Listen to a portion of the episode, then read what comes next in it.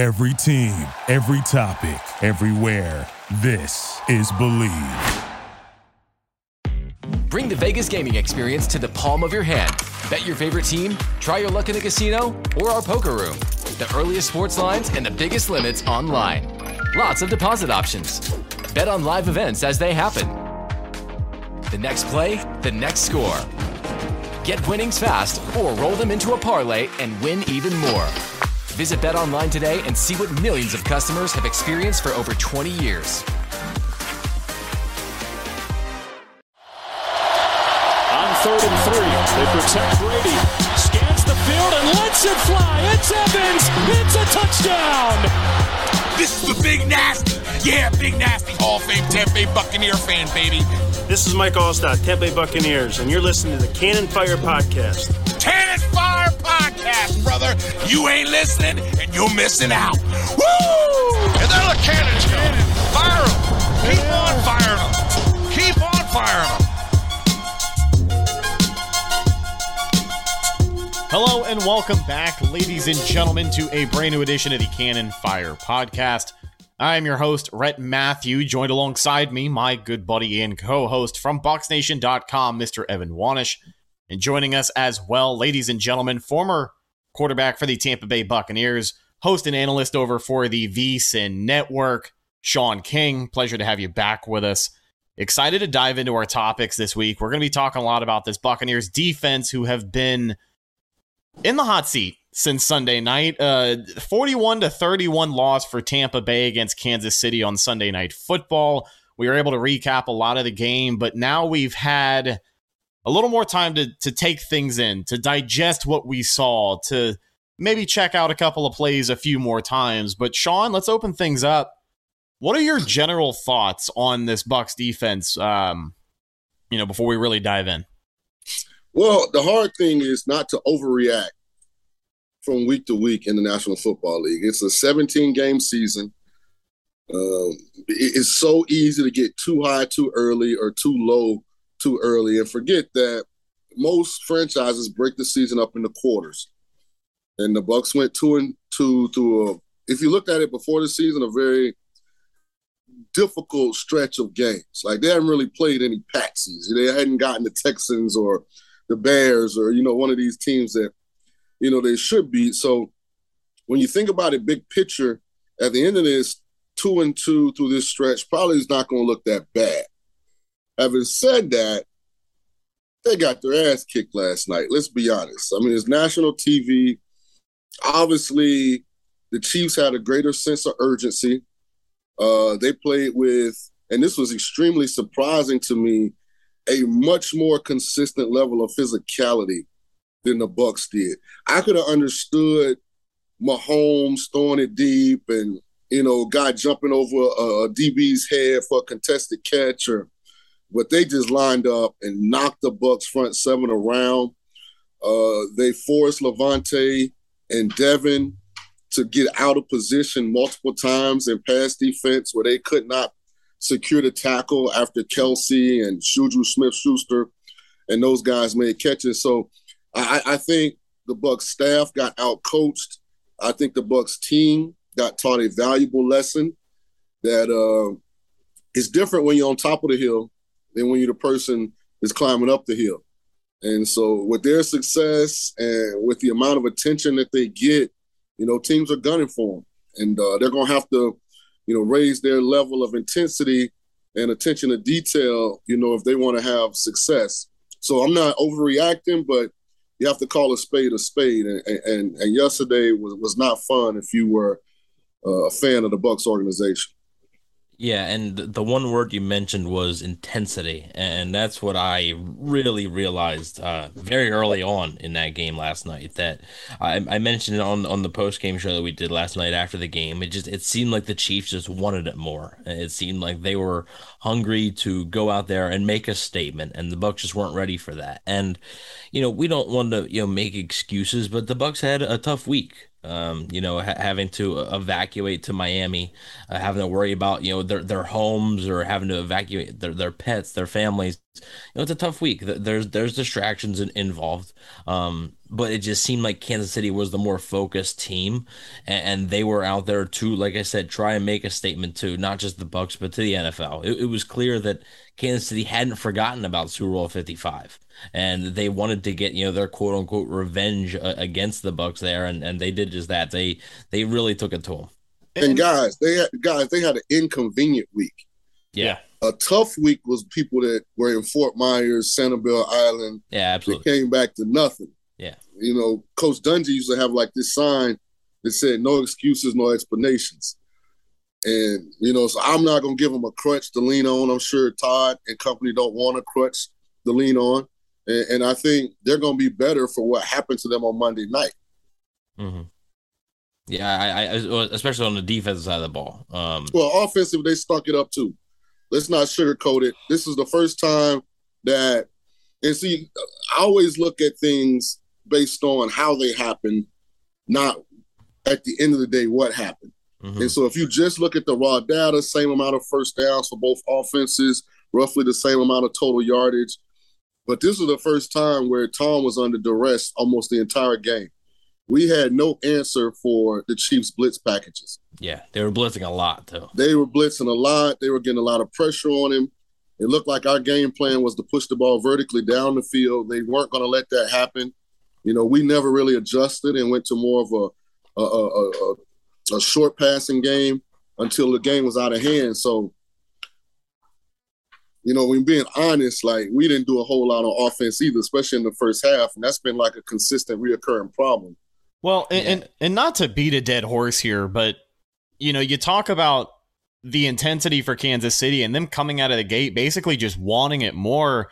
I mean, how much more deflating of a start can you have than to cough up the ball in the first six seconds of the game and basically spot Kansas City a touchdown? You're playing from behind against one of the best offenses in the AFC, one of the best quarterbacks in the NFL. I mean, we know what Pat Mahomes is. We know he's going to find a way, and he certainly did that. But when we look over at this Buccaneers defense and just the amount of yards they gave up, I want to look at the run defense because they did kind of get a break this week as we look ahead to their week two opponent against it, or I'm sorry, their week five opponent against Atlanta. Season is actually flying by at this point. But Cordarrelle Patterson was placed on IR, so he's going to miss the next four games. He's a top five rusher in the NFL, and last night on primetime television, Kansas City put up damn near 200 yards rushing, and that's not even including their running or their quarterback in there as well. So, I mean, this Bucs defense, it's hard to say they got exposed because there's always going to be an outlier game, and for Tampa Bay moving forward, they hope that this is it. But I don't know. I just I, I feel like there's a lot more questions with this defense and how consistent they're going to be moving forward.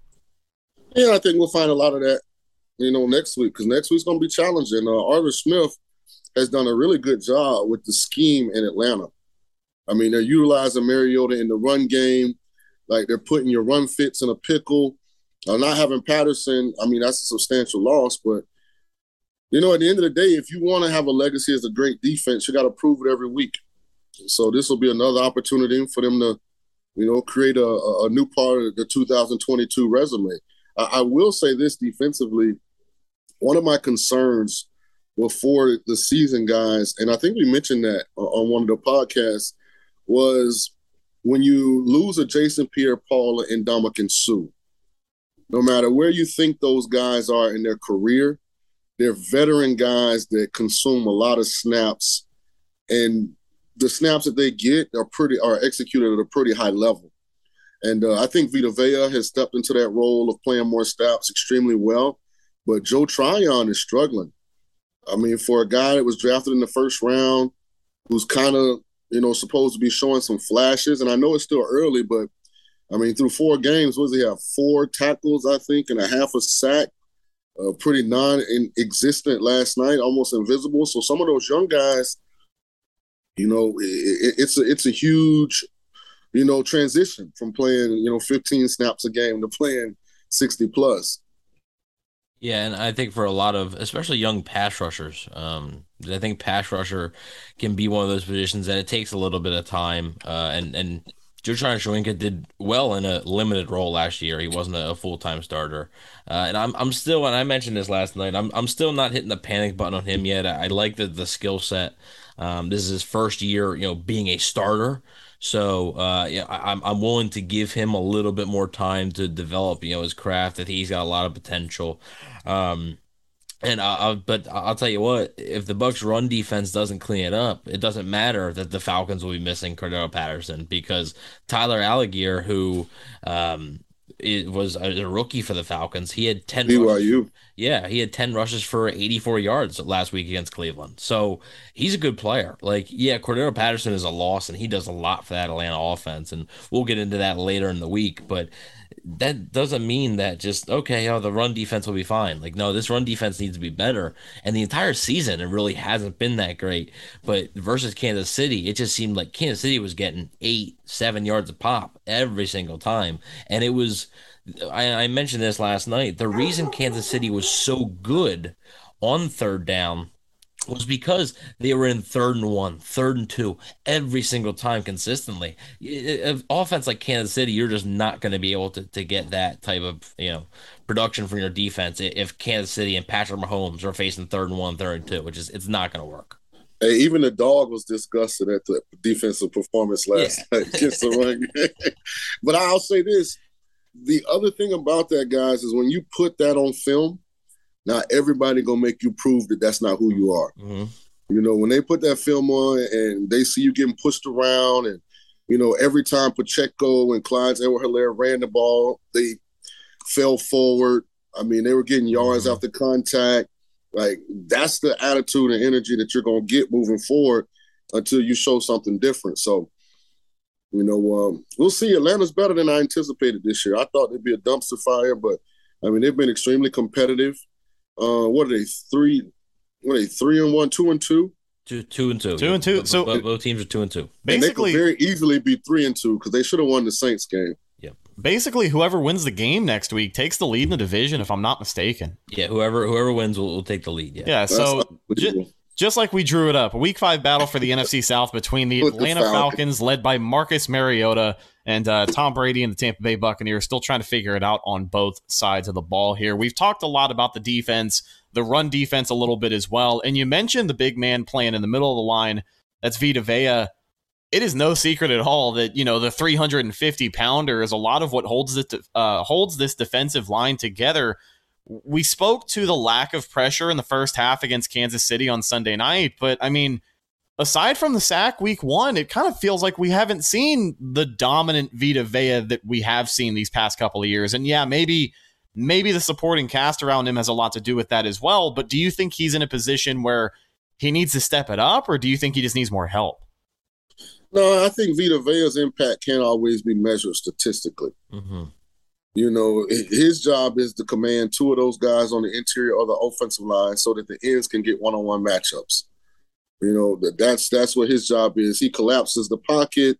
You know, he kind of solidifies the the the interior of your you know, structured defensively, and I think he's doing a good job at that. Now, again, he's a guy that's playing more snaps than he has. So at that size, I, mean, I don't care what kind of athlete you are, you know, if you, you your your your your production your production is going to slide generally if your snap count goes up, you know, 20, 25 snaps a game. That's just, in my opinion, what happens because he gets tired. But I think the guys did a terrible job of tackling in space.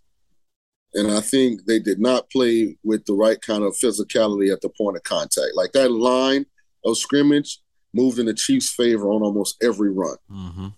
Yeah, yeah, I, I agree. And um, moving over to to the offensive side of the ball, um, because I, despite you know you didn't think the offense was too good, they they still had this you know most success that they've had this season. You know, they finally scored a first half touchdown, which was something that was mind boggling that they couldn't even do that in the first three games. But, um, and obviously you mentioned, you know, Brady under duress with a lot of the, the, the Chiefs blitzes and Steve Spagnuolo, the, the Chiefs defensive coordinator is notorious for blitzing Brady. It, he does it a lot. And, um, the Bucks sometimes picked it up, but a lot of the times they didn't. And, uh, Luke Goedeke struggled in the interior with a tough assignment against Chris Jones. But but uh, you know, as as a quarterback, uh, you know, as, as, a guy who played quarterback in the NFL, when you're watching Brady, um, I thought he played well for the pressure. But what does consistent pressure do to a quarterback during the, the course of a game?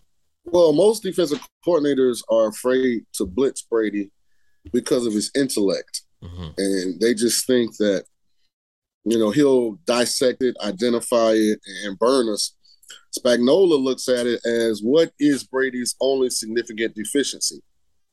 He's immobile. Mm-hmm. So if I can make him get off the spot, if I can make him have to throw on the run, if I can get a lot of guys consistently around his body, then hopefully, you know, that that makes him miss a couple throws he wouldn't miss. You know, maybe that gets him frustrated. You know, and and that's the approach Spagnuolo takes. And you know, I think is a smart approach specifically because of the injuries the Bucks have endured on the offensive line. Because no matter how smart the quarterback is, when he's communicating pass protection adjustments, they still have to be executed by the front five. And when those with those three interior guys being inexperienced, uh, kind of not necessarily being together for a long period of time, there are probably some mistakes made. And when you're unsure mentally, the first thing that happens is you become passive. If I don't know if I got the three tech or the end, if they twist, if the linebacker shoots the A gap, I mean, are we moving to the field blitz? Are we moving to the boundary? And, and, now a little hesitation occurs. And you know, when you're not the most talented, you're not the most experienced. You know, now now that pressure gets magnified. So I think the Bucks are going to see more of that as the season goes on, while people try and test you know, that offensive line and just see can they hold up. But I mean, it worked. Um, I thought the one thing that that I wish Byron, you know, would, would just commit to is no matter what happens on the scoreboard, continue to run the ball. Because the best thing to gate pressure in the passing game is running the football. You know, when those guys got to, you know, anchor down and, you know, play run defense and be in the right run fit, they can't get vertical all the time on the snap. So I, I wish we had a. I think at, at what we end up with six rushing attempts in the whole game. Where yeah, we have like yeah, yeah, it, yeah three two and a half or something. Three crazy. for Leonard, three for Leonard Fournette, which didn't go anywhere. I think he got negative yardage on the evening, and then Rachaad White came in, also got three. Between both of those guys, there was hundred yards receiving at the running right. back position, which was a welcome sight when the Bucks were kind of in hurry up mode. But yeah, six rushing attempts for three total yards, just abysmal. And how many of those were on the goal line? I think like four of those were like because Rachaad got like I think Rachaad two, two on the one two. where he scored, yeah. and I think Leonard had one earlier. Well, I know so for I sure. I, I, think all of his were on first down. Mm-hmm. I think mm-hmm. if he got one at the goal line, it must have been on like a first and goal, maybe a. Well, the one he scored, goal, the one he scored was from the goal line. Yeah, the the, the Rachaad. Yeah, remember he yeah, jumped over the pile? Yeah. Yeah. So, uh, but that, that is one that is probably one thing. Um, Byron probably needs to have somebody just like tug his his belt loop every now and then because he's a former quarterback. You know, the way the quarterback mind works is they've got deficiencies in the secondary that we can attack. They have yeah. a rookie Jaylen Watson. We can go at him. You know, but yeah, time of possession comes into play when you're throwing it that much. Defense is on the field a lot more so I just I feel like balance is the best way to proceed.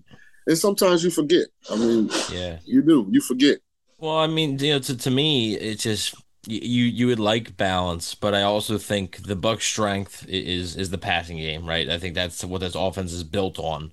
Um, but also, you know, sometimes the the score just doesn't doesn't allow for that. And that's, you know, I do think they should have ran it more than six well, times. Um, but like just sometimes they're just, they're they're they're down the entire game. They're 46 seconds in or they're there. But the thing the thing with the score you mentioned they were down the entire game. They were playing catch up. They had to dig themselves out of a hole. But if you take that away, and listen, I don't like to sit here and be the what if guy, but if you take that away, this is a three point game at the end of the day. And we're, we're talking about this through a much different lens as to, you know, look how much more competitive this game felt because we talked about it on the post game last night. It didn't even felt like they lost by 10 to Kansas no. City. Felt like they lost by 25. You know, the way that they played, the costly mistakes that they had exactly when they didn't need them, but like offensively, I'm still not super upset. I mean, yeah, you don't really want Brady throwing the ball 52 times every single week, but they were effective when they needed to be. And I mean, aside from that mistake and then obviously the Brady fumble, you can't get those back, but it, it's hard to sit here and say that the offense wasn't competitive in my in my opinion. Well, yeah, and I, I'm definitely not saying they weren't competitive. I'm just saying I think for them to win a championship, they're going to have to have balance. Mm-hmm. You know, when you look around the National Football League right now, the teams that are really pass heavy have mobile quarterbacks. Like that can, when things aren't perfect in protection, you know, when when things don't develop initially from a scheme standpoint, like Josh Allen, Herbert, so, those guys can move around, extend the play. It's the way of the future. Two, three, right. Pick up two, three first downs with their feet. You know, they can hide a lot of deficiencies in pass protection. Whereas, as great as Tom is, you know, and he's older now, guys. He's not 44 year old Tom. You know, he's 45 year old Tom. And you know, the one thing about getting old, it don't give you like an expiration date. You know, you go in the in the fridge and the milk carton specifically says, okay, October 16th, 2022. Like the the old thing just kind of you know, you get out of bed one day, that back hurt when it didn't used to hurt. You, know? you put the cleats on, and, you know, the bottom of those feet start feeling a little funny. So I think uh, for the Bucks, the way this roster is constructed, because the play action to me is where the explosive plays can come. Because yeah. they have not just dynamic guys on the outside, but they have big guys on the outside. Julio Jones, Mike Evans, those are big guys but the play action works better when you actually attempt to run the ball. Mm-hmm. Well, and, and and you're right about the pass rush thing. Kansas City was blitzing so much because they knew the Bucks were in passing situations, and they knew that the the Bucks they could just tee off. You know that's and and that's not putting your your offense in, in a great spot. But um, I also understand why they threw it so much because you know looking at the score, like you know you, you kind of had to at some points. Now, looking at the topic of pass protect as well, the tight ends are going to play a role. Your running back picking stuff up is going to play a role. But we got a question here from uh, our friends over at Bucks UK. Shout out to those guys. This is an interesting question. You kind of mentioned the roster, and I know the importance of execution from your tight ends, from your blockers, your offensive linemen, your front five, and the Bucks are still using some spare parts there. Uh, they ask this: Do we need to sign a veteran offensive lineman either now or before the end of the season? I, I know that you know pickings are slim, so it's not like the Bucks are going to go out there and get a bona fide starter that's going to take anyone's spot on this line. But maybe from a depth position, uh, do you think there's going to be any need to sign a no lineman anytime soon? I, I, I personally um, don't just because maybe on the interior. Uh, I think the tackles Brandon Walton should be enough um, to be at least serviceable in in a pinch. Donovan uh, Smith was was playing at the level we kind of expected him to yeah, last night. I thought yeah. he had you know didn't hear his name a bunch. Yeah, and and, we haven't seen Smith. Uh, since week one, so I'm willing to give this offensive line another week or two and see how it looks when it's at full strength. You know, for what full strength is for for this team, but um, yeah, I, like I said, I think Brandon Walton is serviceable. You know, just like Sean mentioned, you know, last week about how you know backups are are good in you know little increments, right? Not not in the, the long term, but like Brandon Walton can step in and play a, a, few solid snaps for you. Josh Wells can step in and play a few solid snaps for you. It's just when you have to two, three, four weeks, that's when you run into trouble. Um, but like, eh, so I'm fine with the tackle depth, and, and also like, yeah, just like you mentioned, Rhett, like those guys that are on the street right now, they're on the street for a reason. Like, hey, trust me, guys. There's probably three teams out of 32 that go to bed at night like we straight on the offensive yeah, line. Yeah, every every every team, every it's team 29 other offensive line coaches like, man, if I just had two more guys. So if they were out there, they would be on a team. So yeah. I mean, unless they got a CFL player or something that, that had a great season and just not going for a Grey Cup. I mean, those guys just aren't there. I mean, mm-hmm. um, I can see bringing some bodies in maybe from a practice standpoint if you're trying to take some reps off of some guys if your numbers get low. But I mean, with what happened to the Bucks, I always knew that this was going to be an interesting experiment at that particular position because I mean the Marpet retirement was like all of a sudden. It wasn't something that they could plan for. It kind of just happened. So he's a Pro Bowl guard. Mm-hmm. You lose Cappa in free agency, which you prepared for that because you had already made the decision.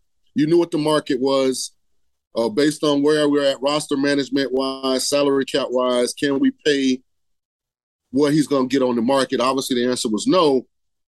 So you had two big weaknesses. Then all of a sudden, you go through all the off season, you get in the training camp, and you unexpectedly lose Jensen. Mm-hmm. So they're just not a whole lot. Like if, if all those moves happen before the draft, then maybe you can approach the draft in a different way and, and say this is a major situation that we have to get, you know, fixed with all three spots. But with the way, you know, you know, that position's like absentees like unfolded. I mean, what can you do? Yeah. I mean, we're talking about Pro Bowl caliber players, so we're not just talking about some guys. So there was going to be a drop off with whoever was actually starting, which means now there's even more significant drop off with whoever will be backing up the guys that are starting. Yeah, and I think the one that hurts the most is Jensen because that was the one absolute the whole time. Um, they traded for Shaq Mason to replace Alex Cappa. Uh, so that was the, their their plan there, and then they drafted Luke Goedeke, you know, to maybe not be a starter, uh, but to at least compete and see what he can do. Jensen was the one that threw everything off. Uh, Jensen being injured really hurt. It's uh, on the second day of training camp, basically out for the season. Um, that's the one that really hurt this team because the the center is the only other guy other than the quarterback who's going to touch the ball on every single play you know, on every single play. So the center is basically the quarterback of the offensive line, and it, losing your starting center, who, like you said, is not just an average starting center, is a really, really good starting center, uh, probably a top three starting center in the NFL that hurts. And I, I, think that was the one that kind of threw a lot of this offensive line in flux uh, because losing your centerpiece like that is definitely something that's going to change the way your offensive line plays and just the tone of your offensive line. You spoke about the physicality earlier and then the intensity. Physicality and intensity are two things that Ryan Jensen brings every single game. Uh, that was never an issue.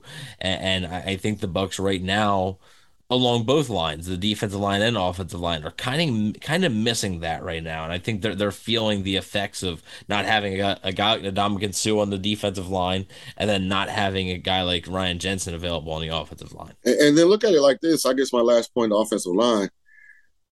If you're going to give them a grade for the year, remember we're just in the first couple chapters, mm-hmm. couple questions on the test.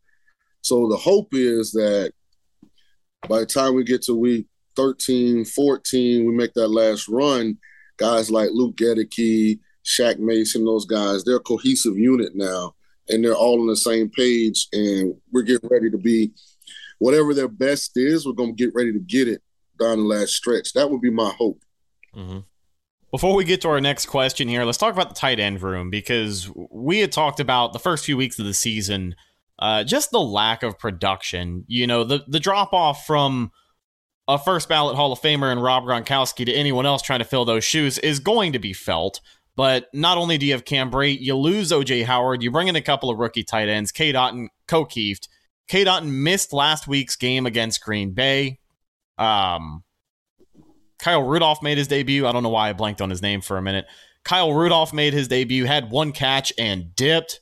We didn't see him again week four, but I felt like Cade Otton coming back. Listen, I don't want to get over dramatic here, but I felt like Cade Otton coming back certainly could have been appreciated because not only did we see a couple of catches for Cam Brate, Cade Otton had a snag for a first down, I believe, and uh, I know you saw that sideline circus catch from Kieft, baby. dude. The last person I thought was going to make that catch, like when I saw that guy spinning around on the sideline, I don't know who I was expecting, but it wasn't number forty-one. Um, but what are your thoughts on this tight end room? And then uh, we got a fun question after this. Well, first of all, Ko Kieft got to get out of that 41. That's a fullback. Oh, my man, God, fella. dude. If you're going to be a tight end, man, come on. You got to look the part, baby. Get in 80 something. Uh, I think 86 may be open. I think the organization uh, transitioned away from the tight end position for this season. You know, you always look at where your allocation of resources is. That's a very inexpensive tight end room, right? Like you put all their salaries together and you know, is not making any noise. they went out and got Julio Jones and Russell Gage. They paid Chris Godwin. So they were saying to me, based on what they actually did, that we're going to be wide receiver centric now that Rob Gronkowski is gone. So that was what you know I took from what they actually did as an organization is that in the red zone we're going to utilize the size of Julio and Mike, and then we're going to add Russell Gage on the inside to Chris Godwin and kind of get that middle of the field expertise and talent that Gronk gave us. Yeah. Um, and then the, the interesting thing is Cameron Brate actually left that game with a concussion. He was put in concussion protocol. So Cade Otton had three catches for 29 yards uh, last night. He might be the starting tight end. Uh, you know, he, he and Kyle Rudolph may be the guys that the Bucs look for against Atlanta if Cameron Brate can't go, especially with what's happening with Tua and everything right now at the NFL. I don't think the Bucs really want to take any chances. So it wouldn't surprise me to see Cameron Brate sit this one out. But I mean, you're right. Uh, they, they, definitely, I think, sort of changed. Uh, Cameron Brate's making a, a good bit of money, but like I don't think the Bucs were expecting Cameron Brate to suddenly be Rob Gronkowski. And uh, you're right about the the depth at receiver that they added and what, what they they were planning to to do with that. And I I think the Bucs have gotten a little bit more uh, out of their tight ends the last two weeks. The first two weeks they were getting absolutely nothing in the receiving game out of those guys. Now they're getting a little bit more, and I think it's helping the offense. Uh, but yeah, at the end of the day, it's going to be these receivers that are the ones that are you know driving the the, the bus here for this offense. I yeah. thought Cade, I thought Cade actually looked good in the yeah. past mm-hmm. game. I haven't watched the run cut ups. I, I, I, didn't think he looked that bad. And, and let me just say this about the concussion thing I mean, people get in this outrage, but what's the answer? Mm-hmm. Like, take Tua for instance. Okay, what, what are you gonna say? What's what's the time frame?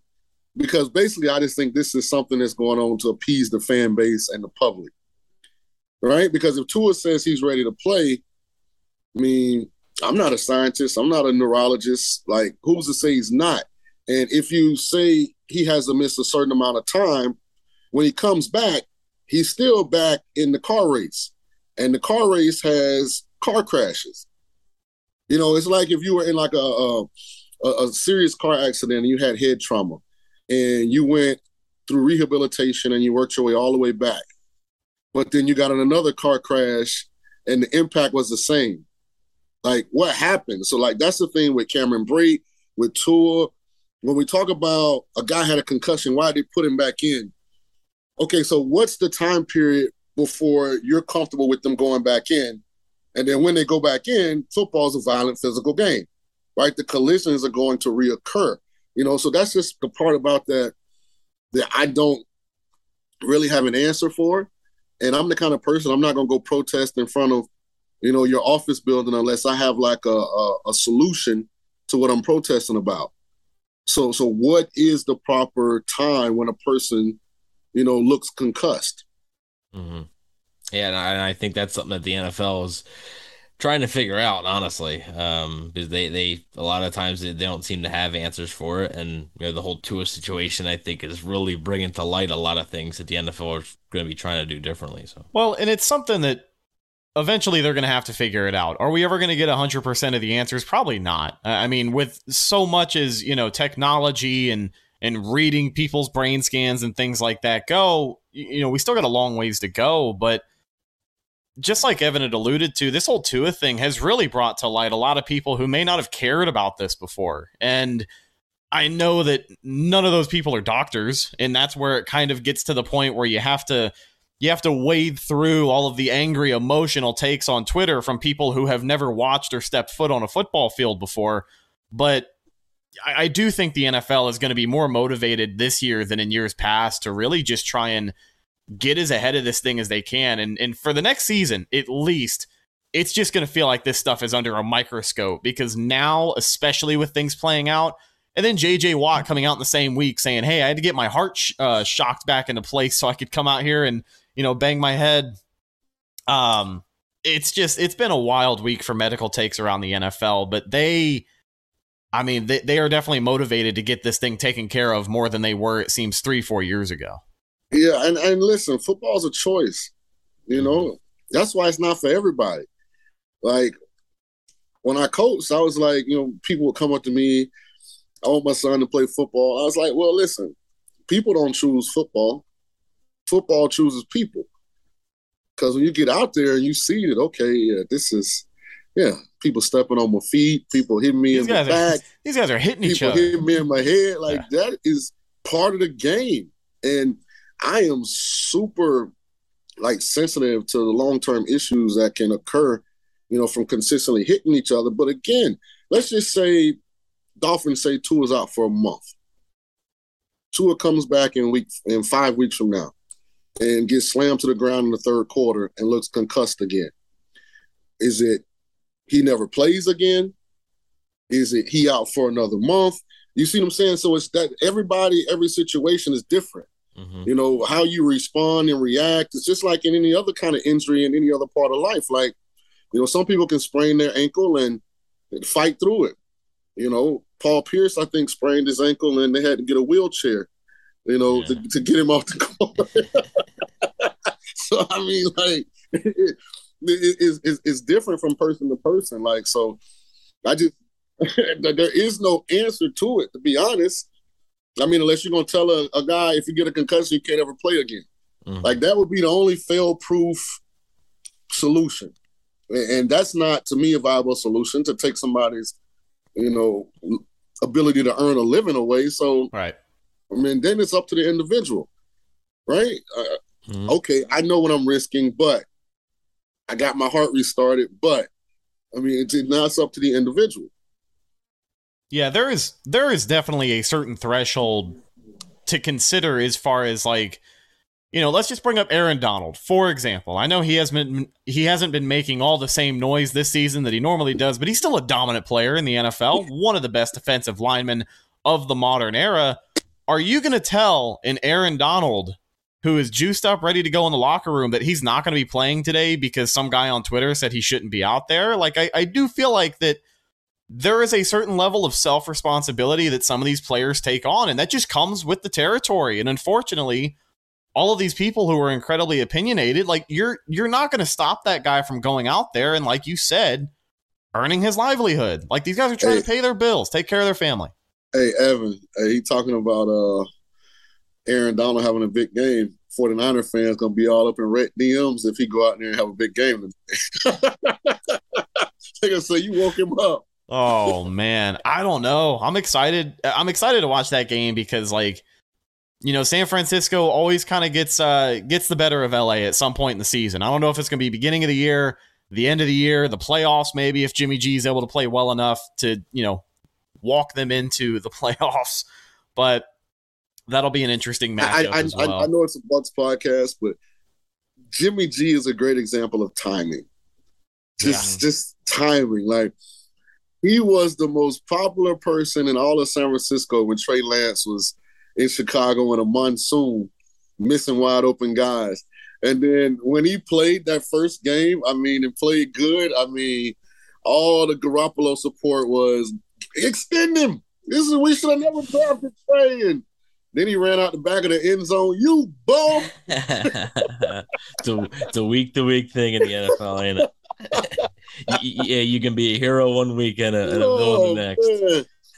Oh, so we got Well, I, I tell people all the time the hardest thing about being a professional player in a league like the NFL is Monday through Saturday having to listen to people have an opinion about you, especially Right. when it's a negative one. Because like in basketball, baseball, you got you got another game tomorrow. Yeah. Uh, you can erase that memory. You have a bad game in football now. Hey, it's six days before you play again most of the time. Yeah. hmm Yeah, hundred percent. We got a few more questions here as we wrap things up. One more about the tight end room. We can keep this one brief because I'm gonna be honest. This is a question that we're gonna have to answer every uh, three or four weeks. It seems like. But our buddy Synergy underscore NL.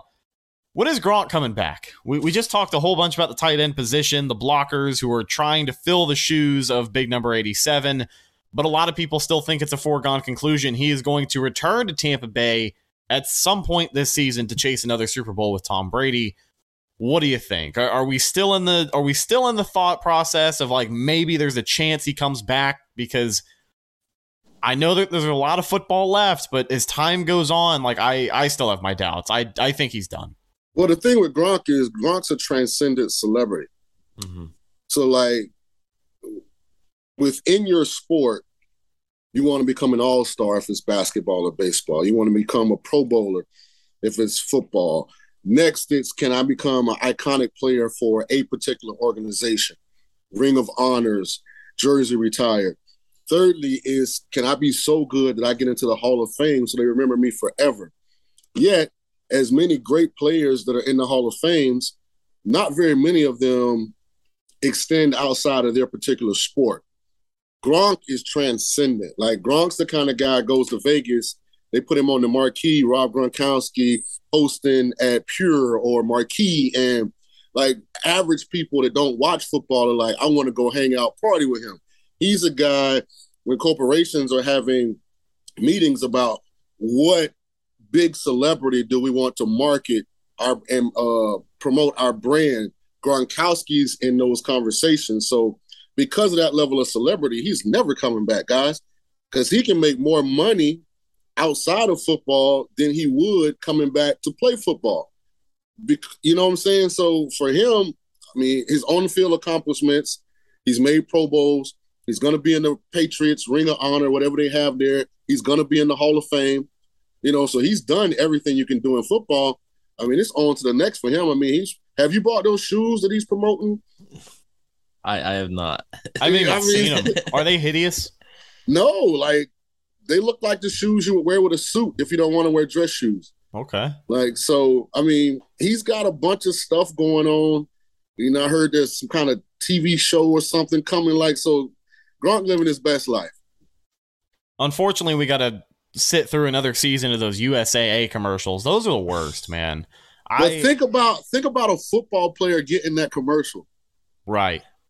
Like, he's a A-list celebrity. Like, you know what I'm mm-hmm. saying? Like, he's I mean, you've- I feel like you've seen some other guys, most of them Hall of Famers, but like I think about, you know, Nick Saban and the Aflac commercials. I know that's not quite NFL, but another guy who maybe has some other ventures waiting for him after he, you know, retires, which I don't think he ever will. Saban's the most recognizable college football coach in history. Yeah. Mm. But does he have I mean, does he have a friendly enough face to to put on like Pepsi bottles like Gronk does? Because But I mean- that's why they got Deion next to him. yeah, That is You- is you see true. You know, I was- Yeah, I was that's why standing at Deion there. We'll wrap up with this. I, I was standing in line at the gas station the other day, and there was a, a bag of Cool Ranch Doritos, and Deion Sanders, a, a player who has not touched the field in a good while, is right there, Dallas uniform and all. I, I don't know why, but like there are those guys that definitely stand the test of time. I remember there was a time where you could get Peyton Manning themed Gatorade, like his last few years in uh, in Denver. There are some guys Peyton is definitely one of them in a bunch of insurance commercials, but uh, Rob Gronkowski certainly achieved that next level celebrity status. We're gonna ask you the same question again in three weeks. So I know you just told I just I, I know you just told everybody he's not coming back. He's we're not. Gonna, we're gonna have another mailbag question here in three or four weeks. Somebody else is gonna ask, "Hey, you know the tight ends aren't averaging 110 yards a game. Should we consider bringing in Rob Gronkowski?"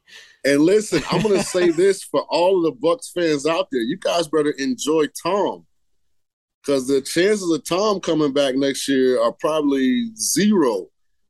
So, like, it, it doesn't feel like this is Tom's last year. You know, sometimes when you get used to something, which the fan base is now, you know, used to having a seven-time Super Bowl champ, three-time MVP as their quarterback, the light at the end of that tunnel is pretty bright. So we better enjoy every moment we get with Tom Terrific. Galvanized. I mean, he went to the cemetery and dug the Bucs franchise up out of the ground because man, we were we were in the casket. We were done. We were left for dead, and he brought us back. So I just like to say, you know, uh, publicly and give him his flowers while he's still our quarterback. Because man, can you think about us without Tom? It'd Be a lot different. Um, and we're gonna be too good to get Bryce or CJ or right. you know even Will Levis. So I mean, I guess Blaine Gabbert. Here we go. hey, hey, I'm I'm on Team Minshew, man. I don't know if you've looked at the list of free agent quarterbacks, but Gardner Minshew. It, listen, you look back at the stats, you check out the box scores, you look at the film, and you I'll, tell me, you, you uh, tell me a time that Gardner Minshew stepped in a game and just absolutely floundered for a team. I'm a big Gardner Minshew fan. Anybody that sleeps in a trailer adjacent to their yeah. workout facility in the off season, I've actually met him a couple times. He's a, he's a cool dude too. But I mean, I don't wish him coming here following Brady. I mean, that's it's it's heavy expectations. Yeah, but listen, if you need a franchise guy who can who can play franchise guy, yeah, okay, yeah, buddy, yeah, that's your equivalent of Uncle Rico. Yeah. Well, I, I think he's got he's got something that you want to see him get an opportunity. I mean, he was pretty above, well, slightly above average at Jacksonville. You know, when he got the chance to play, and he wasn't really surrounded by a supporting cast. So I see why Rhett likes him, but I'm with you, Evan. I'm not. Oh. I'm not the kind of guy that puts franchise on something until I've seen it be franchise-ish. Well, that's fair. But I'm telling you, this time next year, Minshew Mania is going to be running wild in Tampa Bay. Uh, with- you got to get your mustache like his. Ladies and gentlemen, with all of that being said, that's just about going to do it for this week's episode of the Cannon Fire podcast with Sean King. Thank you so much for your time today. Where can people check out uh, your content and follow you on social media? I'm on Twitter at Real Sean King. Um, I'm on Instagram at Coach Sean King. More importantly, I have a television show filmed out here in the great city of Las Vegas on the VSIN network. That's V S I N. Uh, you can catch that on YouTube television. It's on Fubo. It's on Hulu. Also, you can download the VSIN app and listen for free. Or for a small subscription, you can watch my beautiful face from 3 to 6 Pacific, Monday through Friday. Check out our podcast on social media Facebook, Instagram, and Twitter. All of those are Cannon Fire Podcast. Best place to go for updates on the show. And of course, Tampa Bay Buccaneer news as it happens. Speaking of Bucs news as it happens, you can follow my co-host Evan on Instagram at Bucks underscore daily, the number one Bucs fan page on Instagram. You can also find him on Twitter at Evan NFL and check out his written work at BucksNation.com. You had a pretty interesting article drop today, no? Uh, no, no, no not yet. Oh, uh, okay. Still, still, don't let me don't let me give anything away. uh, yeah, no, not not not yet. But okay. If, if, you're well, if you're talking about the one that I think you're talking about, that dropped on Friday. So. Oh, okay. So it dropped before the game then. yeah. We'll, we'll tell people what they can read since we don't have to keep it a secret. Yeah, you, you can read uh, just my opinion on whether or not the Buccaneers and again, this could be something that just like the Gronkowski thing, you could probably ask yourself again in about two or three weeks. But uh, on whether or not the Buccaneers should consider uh, adding Odell Beckham Jr. Uh, to their roster. So I just I, I take a look at that and uh, you know some of the pros and cons of, of potentially signing him. So just check that out on BucksNation.com. Last but not least, you can find myself Instagram and Twitter at Rhetticus R H E T T A K U S. If you follow me, I will follow you back. Thank you so much, ladies and gentlemen, for checking out this week's podcast. We will talk to you on Friday for the Week Five game previews. We take a look at uh, this week's contest between the Bucs and the Marcus Mariota-led Atlanta Falcons. Should be a good one. The winner takes the South, just like we all drew it up. I'm your host, Rhett Matthews, signing off for my co-host Evan Wanish and Sean King. We will talk to you in the next one. Until then, and as always, go Bucs. Thank you for listening to Bleav. You can show support to your host by subscribing to the show and giving us a five star rating on your preferred platform. Check us out at Bleav.com and search for B L E A V on YouTube.